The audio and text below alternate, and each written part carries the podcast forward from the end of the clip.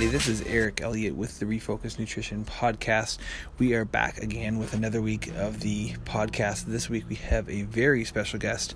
Uh, we have five time CrossFit Games athlete and eighth fittest man on earth uh, from 2018, Noah Ohlsen. Uh, Noah also won the 2016 CrossFit Open as the fittest man on earth uh, during that initial stage of competition. Um, this year, he missed out very shortly on qualifying for the games. Uh, just missed out on one of the one of the tougher workouts, which was 19.1 for him. Uh, just due to it not being a skill for him. So uh, he's going to have to go to a couple different sanctionals to figure out if he can get to the CrossFit Games this year and how he's going to do that uh, via the sanctional route. So we talk a little bit about that. We talk a little bit about uh, his journey into the CrossFit Games, and more than that, we talk about his mindset on life, which is that happy but hungry mantra that he shares a lot and I share a lot as well. And it's the idea of just being happy with where you are but also being hungry for more than more than you can achieve and more than you have right now. So be sure to listen to this podcast, guys. Give it a rating and a review. Um, share it with some friends. If you enjoyed the podcast, guys, take a screenshot, put it in your Instagram story, and tag me at I am Eric Elliott and tag Noah as well, and help share that with some more friends so that we can get more people listening to this and we can help more people who are looking to get uh, information and also just uh, like nice storylines uh, when it comes to the fitness and nutrition space in CrossFit and also just fitness. Um, so, guys, that's everything from me. Uh, I'll leave it off to Noah for this week. Take care, guys. And we're back, guys, with Noah Ohlsen. Uh, Noah Ohlsen, I don't really think needs much of an introduction. Uh, he is a CrossFit athlete former CrossFit Games athlete. He's still working on his next trip back for the 2019 Games, um, which uh, he just came up very, very short at the Open this year. Um, we're going to talk a little bit about that. But Noah, how many times have you been to the games now? I know you've won the Open as well. So tell me a little bit, like in a Cliff Notes version of the accolades when it comes to your professional career as a CrossFitter. Let's do it. Happy to be here chatting with you, my man. I have competed at the CrossFit Games for the last five years in a row, looking to make this year number six. You are correct. I did win the Open back in the day, 2016. Unfortunately, it didn't matter as much then as it does now, but all good. We're moving onward and upward, and hopefully, I'll earn that qualifying spot at the end of this month out in Italy. Yeah, so like I, know you've mentioned on your channel um, where you're going or where you're thinking of going uh, in regards to your sanctionals coming up, um, because that is you know that's the way that you're going to have to get into the games this year. Um, with that being said, chasing down that spot. Exactly. With that being said, um, take me through the open this year because I know it for for four out of the five workouts it was basically not much different than a regular open, if you will. Um, but for that one workout where it kind of screwed those vertically challenged people, if you will, um, it didn't go the best uh, that you needed, and you had a lower place, and you fought uphill. And that, that first workout it was 19.1, where you didn't score as great, um, and you had to fight for four more weeks, and you, and you at the end you didn't make up enough ground to qualify. But yeah, take me through that. How do you even go through four more weeks of really hard workouts and, and with a, a prayer of making it and qualifying? There definitely was that. There was still the potential and promise that, all right, if I really dig in here, I can climb back up to where I need to be. And I truly believe that I could do it all the way up until after that fourth week was kind of when I realized, all right, this is probably not going to happen. But all the way through 19.4. I thought if I crushed it for the next three weeks, which I feel like I did, I took a 30th and 8th and a third place finish overall in the world on point two, point three, and point four. And after point four, I refreshed the leaderboard over and over again and thinking that a third place finish was going to jump me way up close, at least close to where I needed to be for that top 20. And as I refreshed it more and more, I saw my name not necessarily moving up as high as I had hoped. And I think that I had gotten all the way up into like somewhere in the 50s or the 60 place range, but realizing there was still about a 400 point gap that I was going to need to make up on that final week, which wasn't really feasible at that point in time. And so that was tough to process and try to give it everything that I had on that last week, knowing that it wasn't really going to make a difference. It was kind of a futile attempt at that point. But I did enjoy a little bit of that adversity and trying to fight for that comeback over the four weeks prior. How do you stay mentally tough during that? I know for, for most CrossFitters, I will say, like the people who aren't mm. going to try and qualify for the games, you know, those four other days or even the five other days of the week when they're not doing an open workout, it's still training for them. But it's not like the open is kind of their is their big thing. But for you, you have to still train. You still have to try to work on getting better at the sport within that time period. How do you not let those like that mental side of it of you know leaderboard watching and constantly and worrying about the next workout? How do you let that not affect your or how do you not let that affect your training so that you can still get better at it and still kind of be you? Yeah, I think it was a little different this year for everybody, admittedly, because the Open mattered a lot more this year than it had in the past. So I think you saw a lot of other high level games athletes who used to kind of just walk their way through the Open to just earn that spot to regionals, putting a lot more energy and effort and doing these workouts two or three times.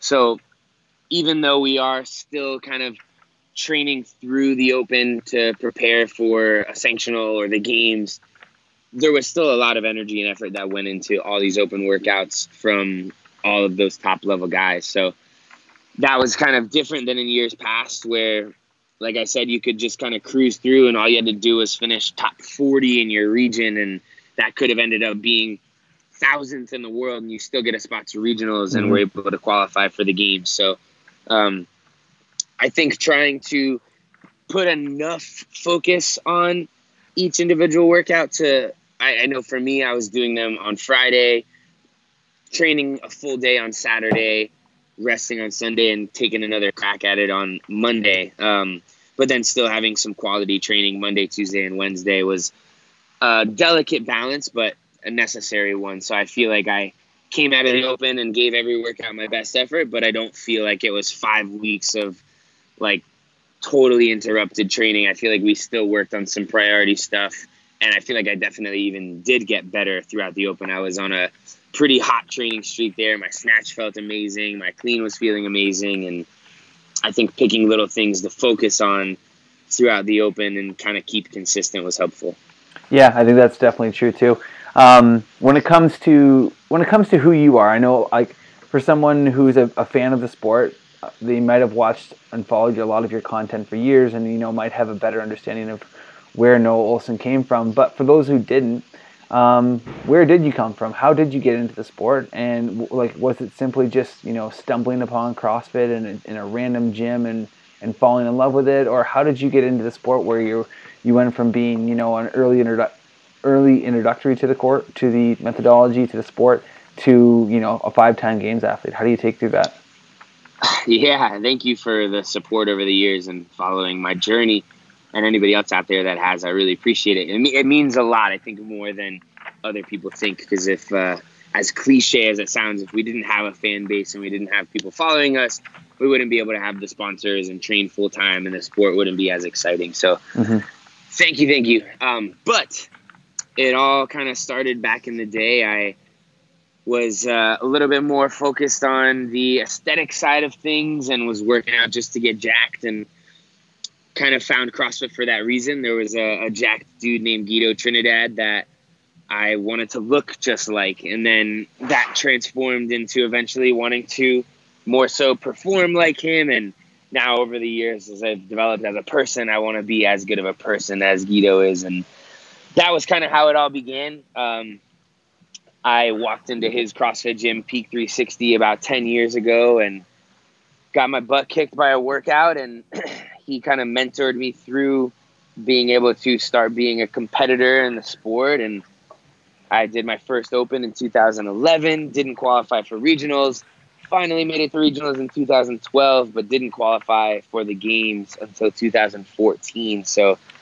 it's been a, a, journey of really clawing my way to finally make it into one of those qualifying game spots. And now that I finally have, it's been a mission to kind of always take it up a level. And now my goal has been to try to be the fittest man on earth and win the CrossFit Games. So still chasing that one down. Haven't achieved that yet, even though I've had some amazing experiences and achieved some other awesome stuff in the meantime. I still got my eyes on the prize of trying to be the number one best in the world at our sport of CrossFit here. Yeah, and it's it's a it's a long journey to try and make. Um, like you've been in the sport for you know six or seven years professionally, um, at least pushing at the regional level.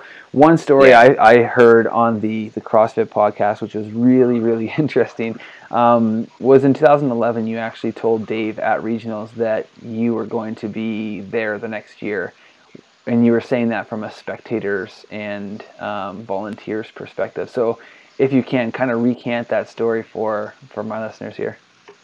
Yeah, that's always a fun one to look back on.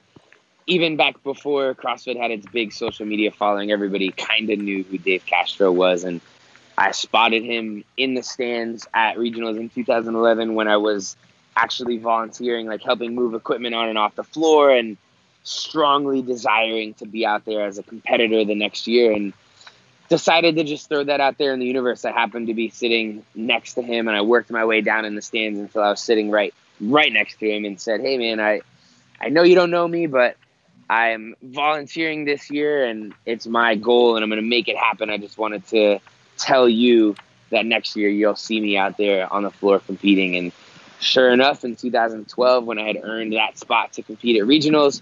I bumped into him in the kind of vendor village area and decided to go out there on a whim again and said, Hey, I'm sure that you don't remember me because it was a very brief conversation that we had a year ago, almost today, that I told you I'd be out here competing. And I kind of pulled the competitor shirt off my chest and said, I did it. I just wanted to let you know that I was a man of my word. And he loved that and he said he did remember it. And he brought his buddy Sevan over to film a little piece on that story. And yeah, that's, a fun one. Like I said, to look back on, and um, I think that there is something powerful in putting an intention out there in the universe, and not only does that hold you more accountable to achieve that, but I think that it allows a lot of factors to start to add up and push you in that direction. So I'm glad that I did it, and uh, I told him that I was going to kind of continue the story and be out there at the games in in future years, which I was also able to achieve and reflect on him with. So it's been a fun one, and it's not quite over yet. So I guess I owe him uh, a promise to win the games one day, which I haven't made yet, and maybe that's why I haven't been able to pull it off. yeah, that's an amazing story, and I'm sure there's so many people that tell Dave that all the time. I'm like, uh, like, the amount of times that he's probably heard that from someone is just like, oh, okay, yeah, like of, of course you are. I'll see you next year, kind of thing. Um, but where did that confidence come from? And and not to pick at it, but you know, a lot of the time when when people look you up as an athlete, there's been the idea that Noah is also cocky too. So how do you walk that line, or do you even try to walk that line? Yeah, I think that when I first started, it didn't even feel like a confidence or a cocky thing at that point in time. It was kind of like that just it is what it is. Like I was working toward that goal, and I'd come so close to making it in 2011 that there was no doubt in my mind that the next year I was going to be out there as a competitor. So I was kind of just speaking what felt to me like the truth. And uh, it didn't feel like that cocky thing. I don't think that came about until the the future years in like 2013 14 when i finally did make the games and i kind of was on that big stage and i had a lot more eyes on me that i felt like okay if i want to believe in myself then i need to I need to to walk the walk in, or I'm sorry, I need to talk the talk in order to walk the walk. And I think I was in that position in 2014. I held onto that first place position for a little while throughout the games, and I thought, whoa, this is not what I was expecting it to be. And I think I need to believe in myself, and I need to again try to almost maybe talk it into existence. And I think it was maybe misinterpreted the first couple years, but I definitely feel like I've been able to rope that in and maybe back up a little bit of that talk with my performances. And I've been at the games for five years. You know, it wasn't a, a fluke of a thing, and I think people have come to respect what I've done over the course of my CrossFit career and the person that I've become. And I definitely feel like I enjoy who I am now a lot more than who I was and who I was figuring out who I wanted to be over those first few years of competing in the games. And I think it's almost been fun to to have people be able to follow on social media and kind of watch me develop as just this kid into the sport as now I don't know if I would call myself uh, a man necessarily. There's definitely man like qualities, but I like to maintain a lot of my my uh, childish perspective on life and the way that I approach things, even though over the past five years of competing and kind of being on that platform and having a lot of my life portrayed on social media, um, I, I definitely enjoy the way that I've developed and that people have kind of seen me develop over the years. And I love who I am now and the way that I would say that people have helped me get there. You know, I've been shaped by the CrossFit community and the amazing relationships that I've developed and the hardships that I've been through and the adversity and kind of pushing through it and working hard to achieve a goal has all turned me into who I am now. And I'm sure I'll continue to be shaped by our community and whatever I end up going through in this journey of CrossFit. Yeah, I think that's definitely right. Like even from from an outsider's perspective, you can see how I don't want to say you've changed, but I think you have a better self understanding of who you are. Um, at least that's the message you you put out to the public, anyways. Um, on that podcast, you mentioned like you when you first started, you kind of wanted you kind of wanted to fit in and be cool, um, and because you weren't sure exactly who you were. How has that changed? That that self definition changed over your five years of competing, if it has at all, or have you just become more of what, more aware of what you stand for and your values as a as an, a competitor, but also as an individual within the sport?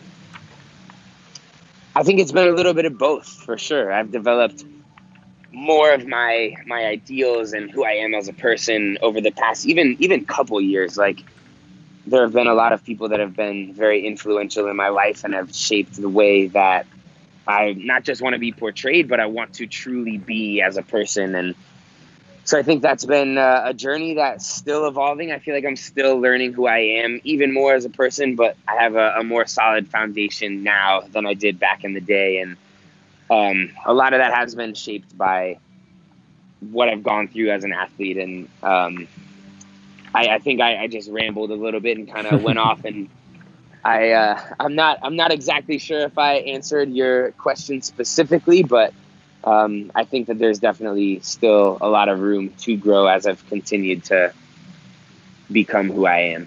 Yeah, I think you're definitely right. Like a wise man once told me, like if you if you haven't changed significantly over the last five to ten years, you're probably doing something wrong. Um, like most of us over that period of time are going to change in some way, shape, or form, right? Um, so when it came to CrossFit and, and, your early roots, what were you good at initially, and what were like what were your biggest weaknesses? Like, were, were you a gymnastics ninja and a, a weightlifting was your area of opportunity, or what what were the big things you had to focus on initially? A little bit, I would say, probably almost hit the nail on the head with that one when yeah. I first came into CrossFit, I had a, a decent aerobic base. I had played uh, water polo and lacrosse and a lot of these sports where you're running up and down the field or swimming back and forth in the pool, but not a whole lot of like lifting and moving other objects. So I was able to pick up on some of the gymnastics stuff relatively quickly, and I think that was just luck and genetics. Um, mm-hmm.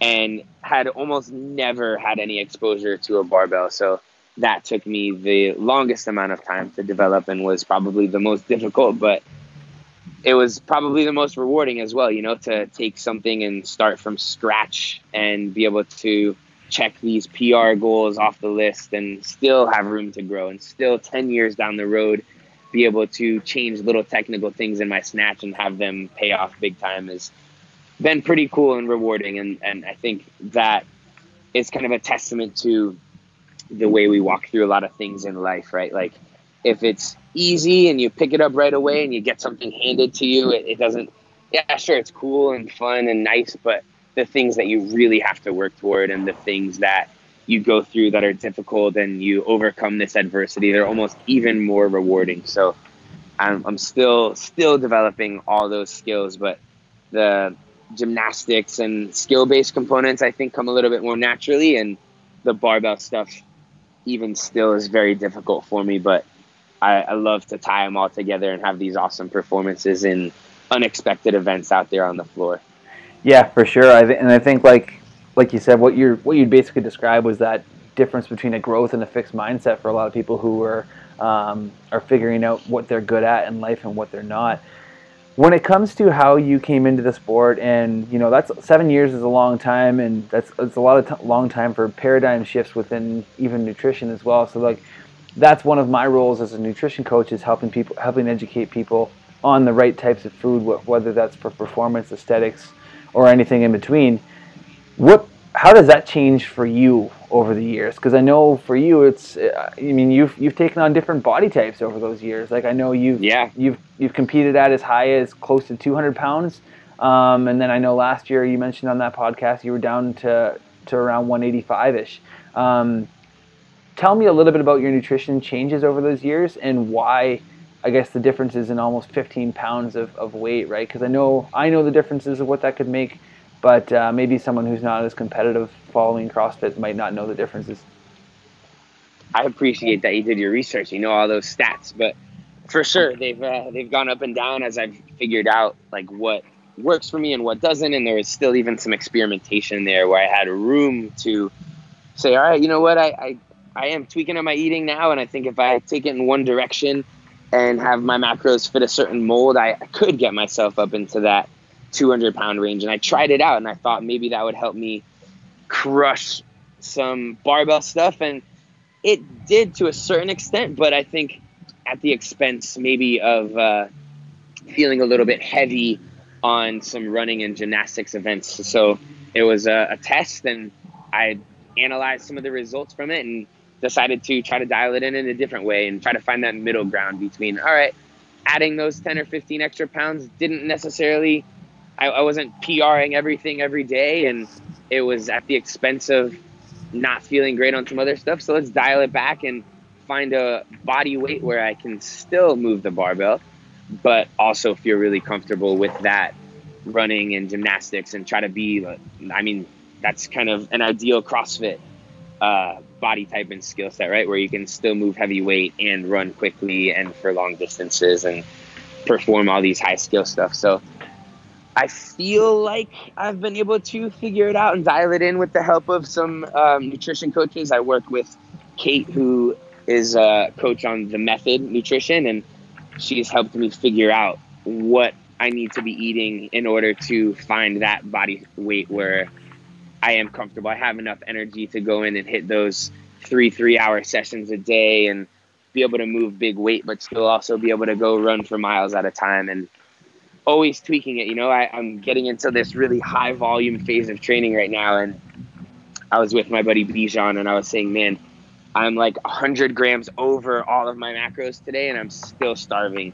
And I communicated that to my coach, and we kind of bumped some of those numbers up to accommodate for that high volume of training. And I think it is important as a high level athlete to have some guidance where somebody can analyze those feelings for you and put it into tangible changes that you can make in your training.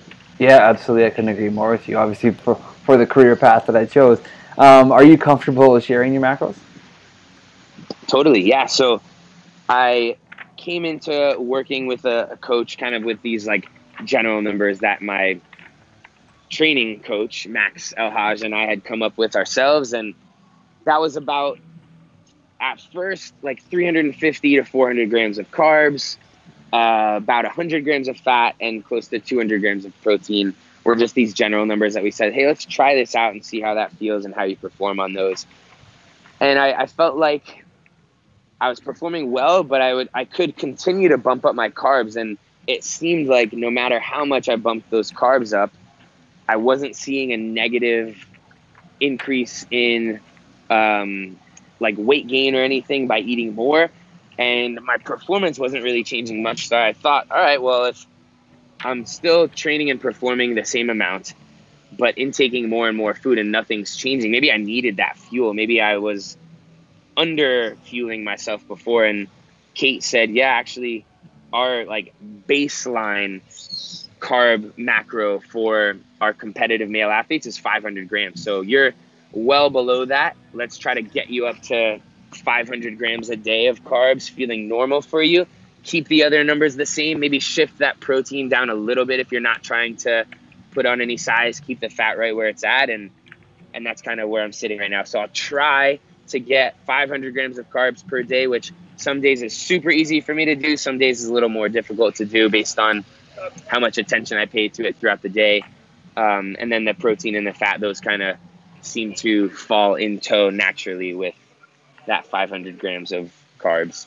Yeah, I couldn't appreciate more for like for you sharing that too, because I think there's a lot of people within the space um, that I see are, are completely trying to push performance and do really well.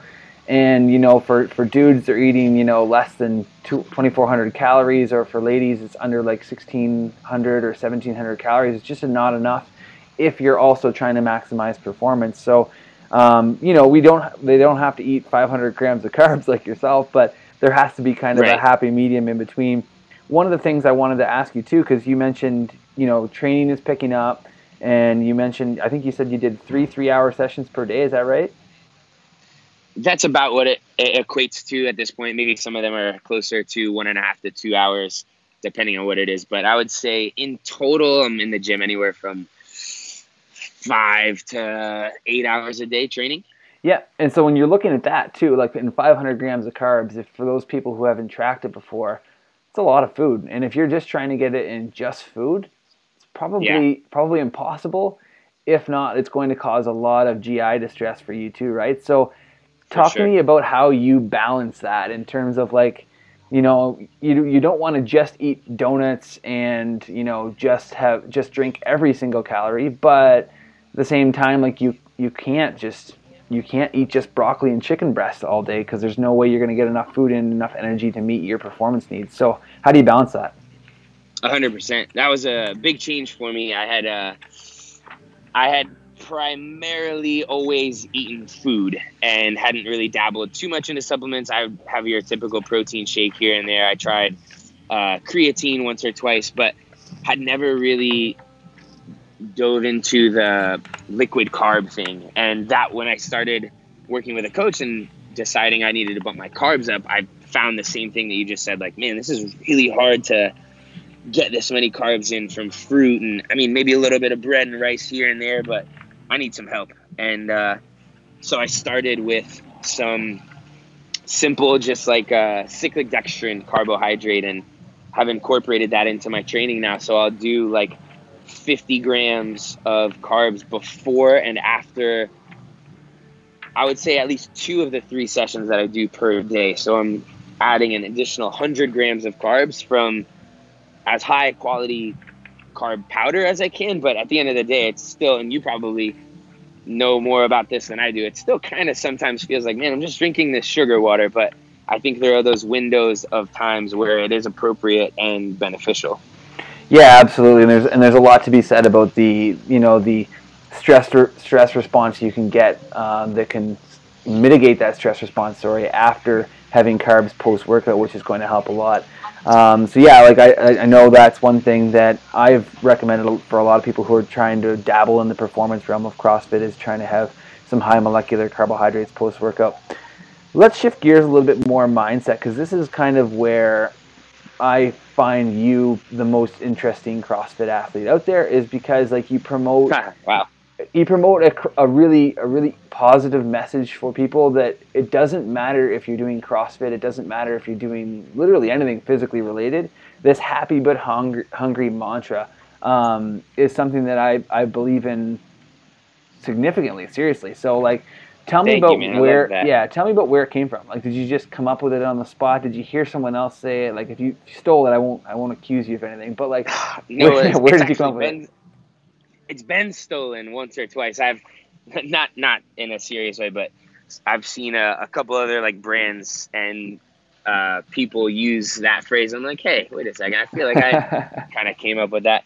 Um, but the way that that did happen was really naturally. Like had no intention of uh, needing a phrase or a mantra or anything, and was just having a conversation with my coach. And he was talking about how one of his other athletes, Travis Mayer, who's a buddy of mine, like really uses anger in his training and gets really fired up to to train and compete that way and like proving people wrong and stuff and puts his headphones on and kind of gets in his own little world and I'm kind of the opposite. I I'm always like goofing around, have a smile on my face, try to be really nice to people and in a training environment, I think Max was not used to that and he said it's funny that you seem like you're always this happy go lucky guy and I don't want that to impact your training. I don't want you to just be happy with where you are. And I said, I, I don't think that I am because I haven't achieved the goals that I want to. I mean, I do love what I'm doing and I do love what I've been able to achieve and what I get to do every day, but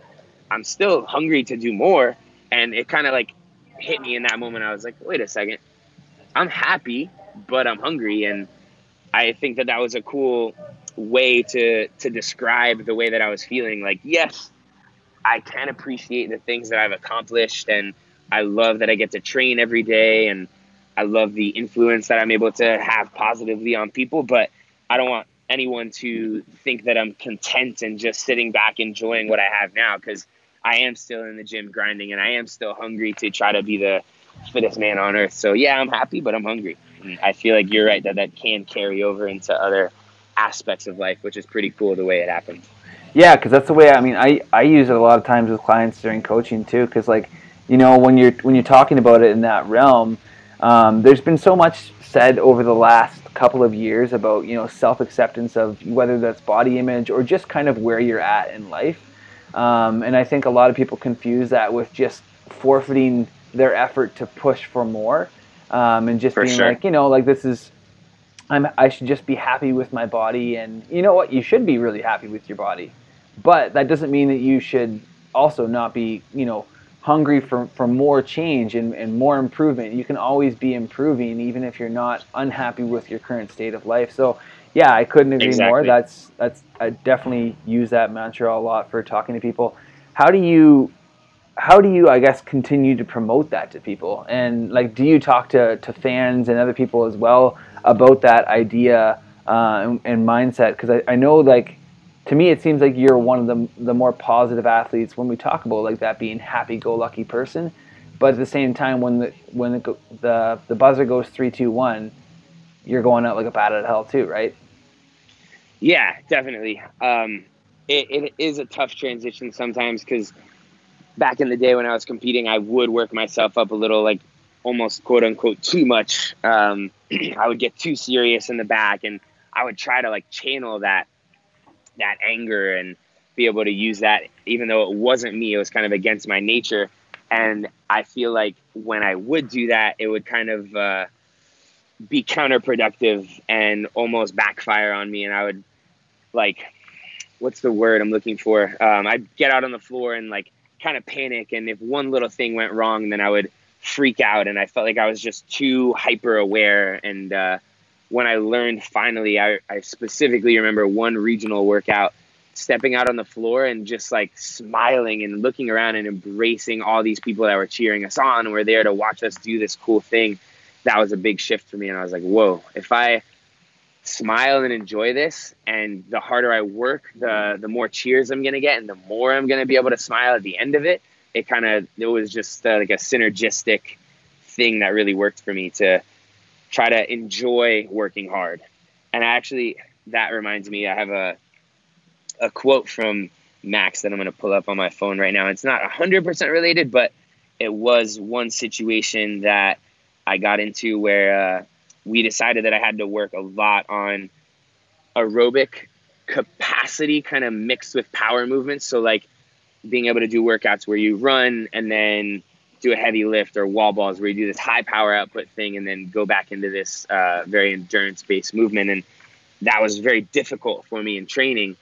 And Max wrote, I have this quote here it will be a bit of a fight and struggle like everything else, but don't try to be happy doing it. Instead, try to be happy in the difficult pursuit of progress. I think if you can successfully change your perception of your feelings of the discomfort it will help aid in your progress instead of bringing negative emotion, uh, negative emotional baggage into those sessions and events.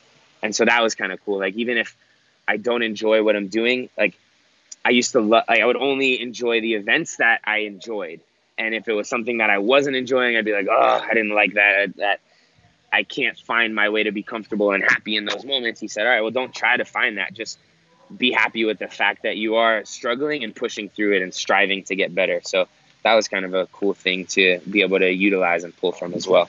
Yeah, that's so true too. Because like there are so many people that are trying to be happy, and Max more or less just said, you know, stop trying, just be happy.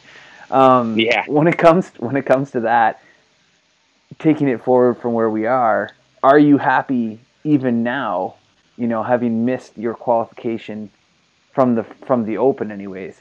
How do you still be happy and hungry for that? Because I know you know, like you, and then take that forward into what what uh, sanctionals you're going to be doing in May.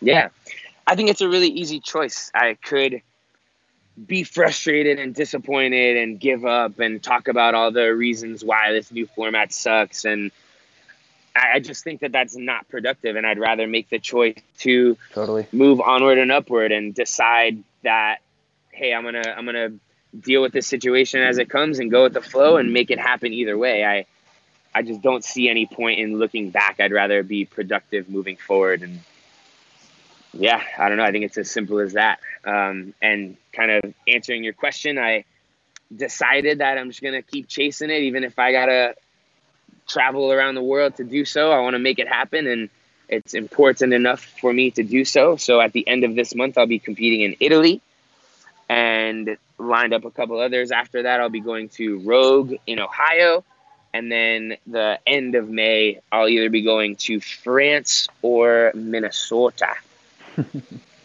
yeah, those are like they all sound like awesome experiences. And like, were were you planning on doing any sanctionals if you would have qualified? Honestly, not really. And kind of speaking to what you just said, I think that it's almost going to make it more rewarding at the end of the season to be like, this was tough, and I had to go chase down a spot, but the experience of it was awesome, and being able to say that I pulled it off, even though it was not easy, is gonna feel even better than if I had just qualified at Wodapalooza and said, "All right, I get to chill."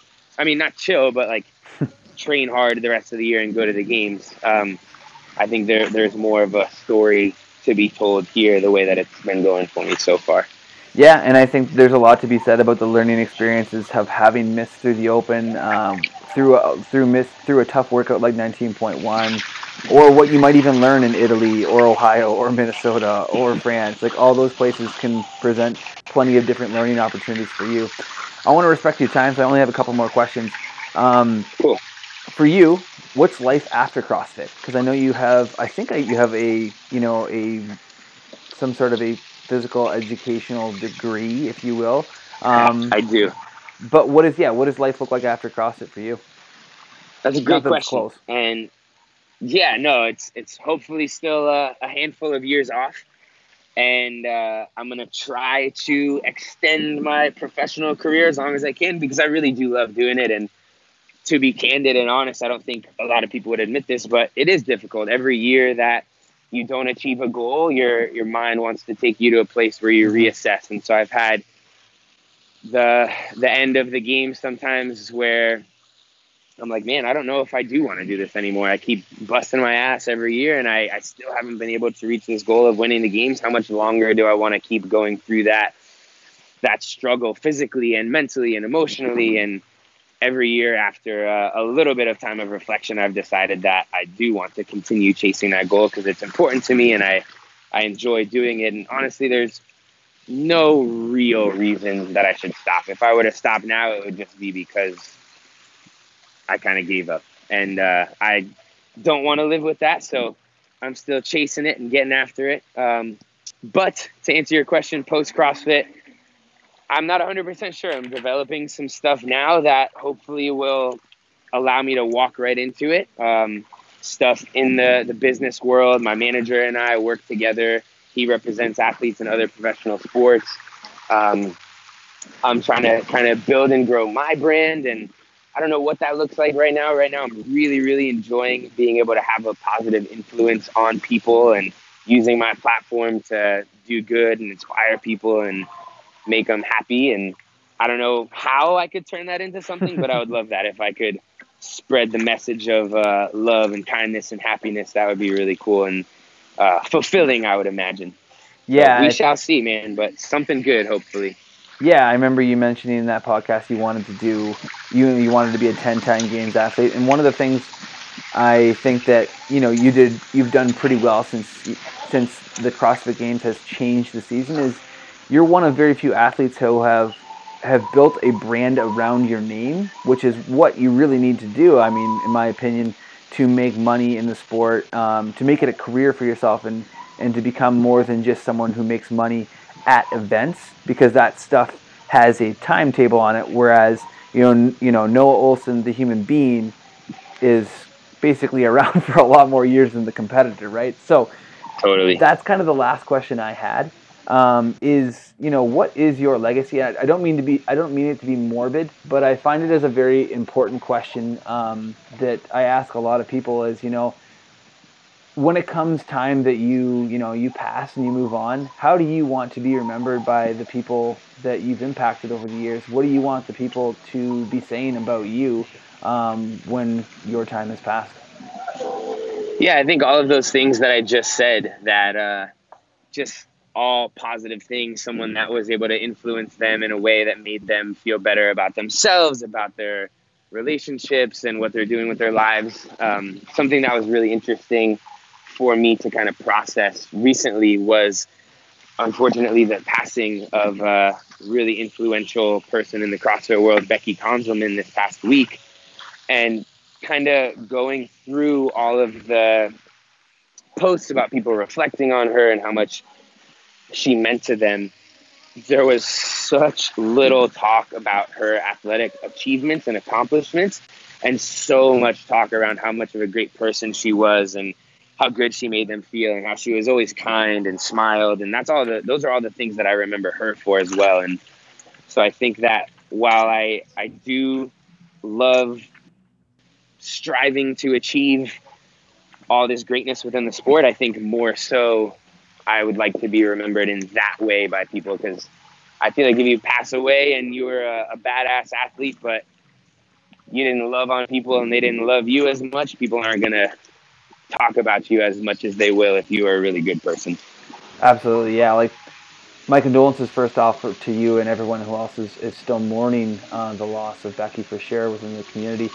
Um, but you you hit the nail on the head, right? Like no one rem- is going to remember your accolades from a from a financial, a business, or even like a, an athletic perspective. But people will remember how you made them feel and the time that you gave them um, through each day. And I think that's one of the things that a lot of people who follow you really respect you, including myself, in terms of what you give fans. Like you give fans the time of day. You don't you don't shy away from that. And like let's be honest, in, in the middle of the in the middle of your season in a, in a potentially high stress period where you're still working on your qualification to basically your your biggest moment of the year, uh, you took like you know 40 some odd minutes to talk to some guy up in in, uh, in Calgary, Alberta. So I appreciate your time, Noah. Um, let everyone know who's listening to this podcast where they can find you if they don't already follow you already, um, and how to yeah how to keep following your journey as they get as you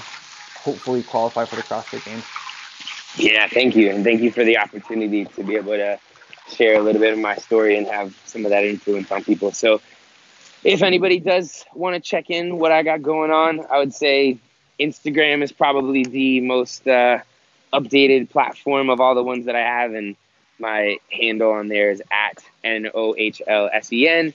I also have a website that's just noahohlsen.com and uh, a YouTube channel that I'm sure if you search my name would pop up. And those are the places that you guys can keep up with me. So I appreciate all the support and uh, really enjoy chatting with you today.